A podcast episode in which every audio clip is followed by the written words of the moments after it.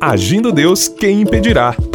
Uma palavra de fé, esperança, amor e prosperidade para a sua vida. Olá, queridos, muita paz, saúde e prosperidade para você. Eu sou o pastor Edson Nogueira e mais um dia de fé, mais um dia com as nossas pérolas de sabedoria. E eu quero convidar você que tem Instagram, se você tem Instagram, segue a gente no Agindo Deus quem impedirá? No Instagram.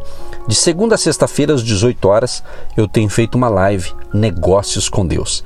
É mais uma opção para você nos ouvir e ser impactado pelo poder de Deus. Muito bem, e eu estou falando esta semana, começamos ontem, sobre a importância das finanças e de você ter essa perspectiva bíblica, ou seja, Deus é dono de todas as coisas. E hoje eu quero começar com um versículo um texto que diz, é, Mateus 6,33, que diz o seguinte: Buscai, pois, em primeiro lugar, o seu reino e a sua justiça, e todas estas coisas vos serão acrescentadas. Então a gente percebe que Deus é o nosso provedor e Deus promete justamente suprir nossas necessidades. E quando ele fala que se colocarmos em primeiro lugar o seu reino e a sua justiça, todas essas coisas, o que, que são essas coisas? Comida, vestiário, o nosso suprimento do dia a dia. Então, mesmo o mesmo Deus, né, o mesmo Deus que alimentou os filhos de Israel com o maná durante 40 anos no deserto, o mesmo Deus que alimentou 5 mil pessoas com apenas cinco pães e dois peixes, ele prometeu também suprir as nossas necessidades. E este é o mesmo Deus que disse a Elias: E ordenei aos corvos que ali mesmo te sustentem. Os corvos lhe traziam pela manhã pão e carne, como também pão e carne ao anoitecer. 1 Reis 17, o 4 ou 6. Então, meu querido e minha querida, Deus não mudou. Deus, ele é tanto, vamos assim dizer, previsível, como também imprevisível. Ou seja, ele é totalmente previsível na sua fidelidade em suprir as nossas necessidades, suprir as nossas necessidades. O que não conseguimos prever é como ele a suprirá. Isso a gente não consegue prever. Por isso a importância da nossa fé. Agora, Deus usa vários e frequentemente ele, ele surpreende através de meios, como por exemplo o aumento da renda eh, ou mesmo um presente. Eu já tive experiência, minhas experiências pessoais com Deus nesta área das finanças, em que eu vi algo eu vi, por exemplo, um certo produto, gostei daquele produto, vi o preço, mas não comprei. Esperei um pouco mais, orei a Deus e dali alguns alguns dias eu ganhei de presente, sem ninguém saber, sem eu falar, sem eu pedir para ninguém, a não ser em oração. Né? Eu ganhei de presente aquilo que eu estava querendo comprar. Traduzindo, economizei, eu ganhei de presente. Então, esse é o nosso Deus que tem as suas surpresas agradáveis. Né? Então, ele pode, Deus pode nos oferecer ou até nos fornecer uma, uma oportunidade né, de, de, de aumentar os recursos né? através de uma compra em que você vai comprar um produto e consegue um bom desconto. Né? Então Deus ele é totalmente confiável. Pode confiar que Deus ele supre as nossas necessidades, ok? Então, da mesma forma, Deus nos deu também uma garantia? Ou seja, o nosso pedaço de pão. Ao é, é, nos apegarmos às suas promessas de provisão, nós podemos nos tranquilizar e estar contentes. Olha o que diz Filipenses 4:19. E o meu Deus, segundo a sua riqueza em glória, há de suprir em Cristo Jesus cada uma de vossas necessidades. Então a importância da sua fé, a importância da sua caminhada com Deus, a importância de você entender que Ele é o nosso provedor, que Ele tem o que nós precisamos. Outra coisa importante dentro dessa ensinamento sobre finanças, que Deus ele também nos instrui a nós estarmos contentes quando nossas necessidades são supridas. É muito interessante isso. 1 Timóteo 6,8 diz: Tendo o que comer e com que vestir-nos, estejamos com isso satisfeitos. Então é muito importante, amados, preste bem atenção, isso aqui vai te ajudar a melhorar a tua vida, se você não conhece isso aqui. Ó. É, é, é importante a gente compreender a diferença entre necessidade e desejo. Necessidade e desejo. Necessidade diz respeito a elementos básicos da vida: alimento, o vestuário, o abrigo. Então tem a ver com necessidade, né? Agora, desejo é qualquer coisa que exceda uma necessidade. Então Deus pode permitir que os nossos desejos sejam realizados, mas ele não prometeu suprir cada um dos nossos desejos. Ele vai suprir as nossas necessidades. Agora, o desejo, como é qualquer coisa que exceda uma necessidade, tem desejo que será concretizado na sua vida. Talvez outros não. Entendeu? Então, o nosso Deus é tremendo e ele sempre quer o melhor para você. Então, Deus, como revelado na Bíblia, nas Escrituras, é muito diferente do que as pessoas comumente imaginam que ele seja. Temos a tendência de encolher Deus e encaixá-lo em um molde com, com as nossas limitações e habilidades humanas, esquecendo que ele Olha só que ele, Deus, estendeu os céus e fundou a terra. Está escrito em Isaías 51, 13. Então, quando a gente lê direitinho a Bíblia, a gente pode perceber que a nossa visão ela vai expandir.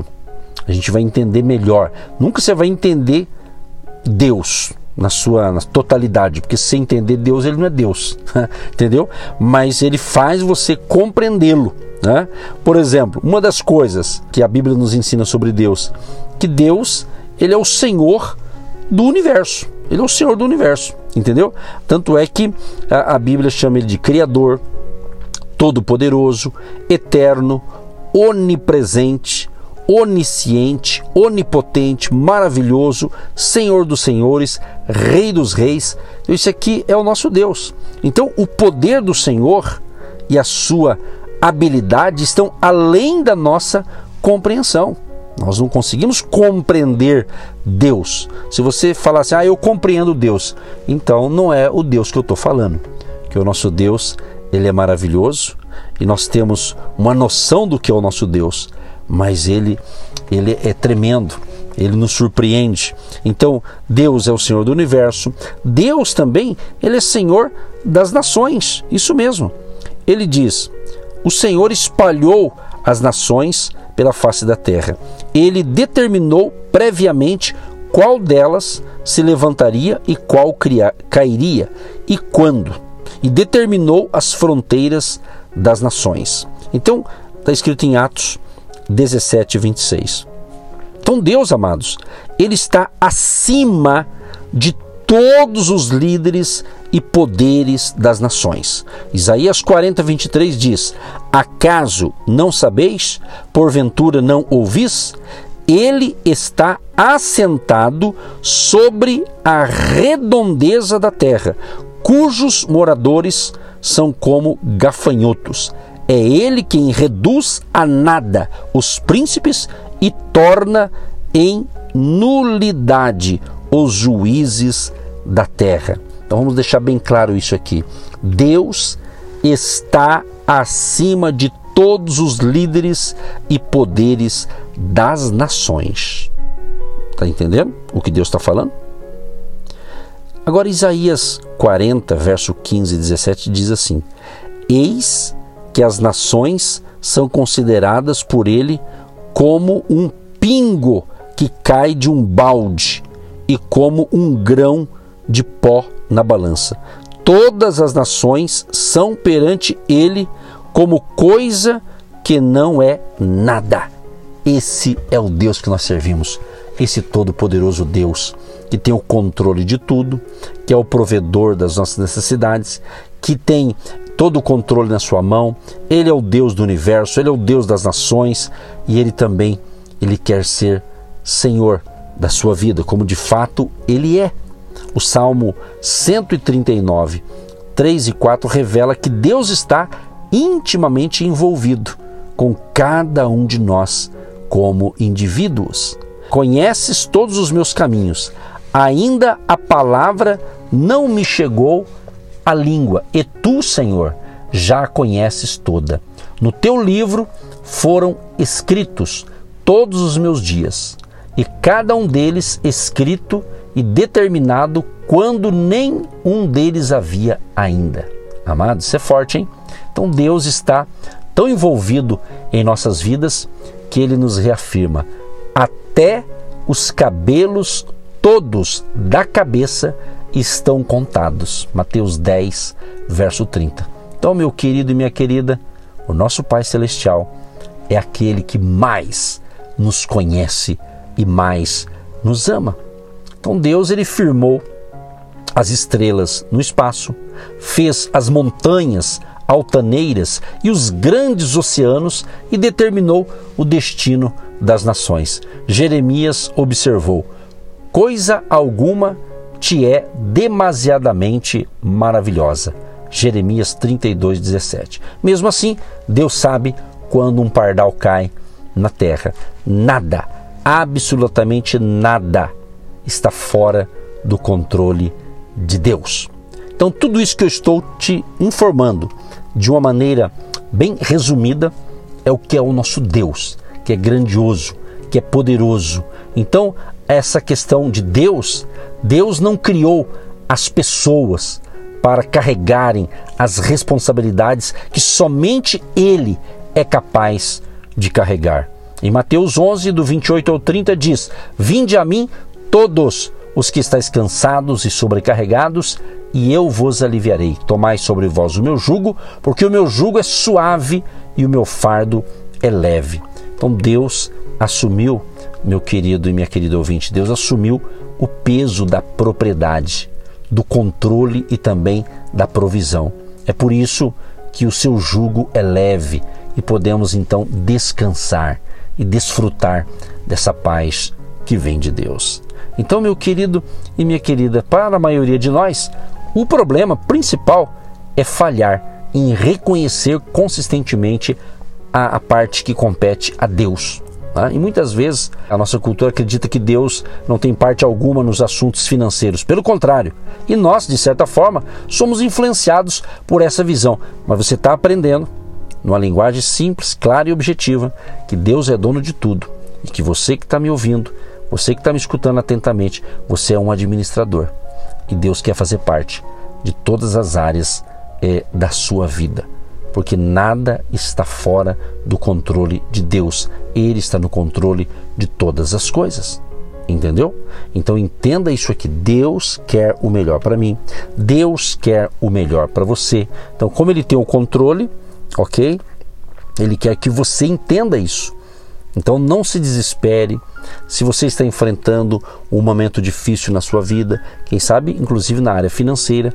Estou aqui, estamos aqui todas as semanas trazendo aqui pérolas, é, ensinamentos para você aprender com a gente, colocar em prática e conseguir resolver os problemas que você está enfrentando. Então, um mordomo, ele é o administrador das posses de outra pessoa. Então, eu e você, se você está compreendendo o ensinamento, somos mordomos de uma posse que não é nossa. Então, vamos fazer o nosso melhor. E amanhã, permitindo Deus, a gente prossegue nessa mesma linha de raciocínio sobre finanças e sobre quem é o dono de todas as coisas, tá certo? Vamos lá orar então?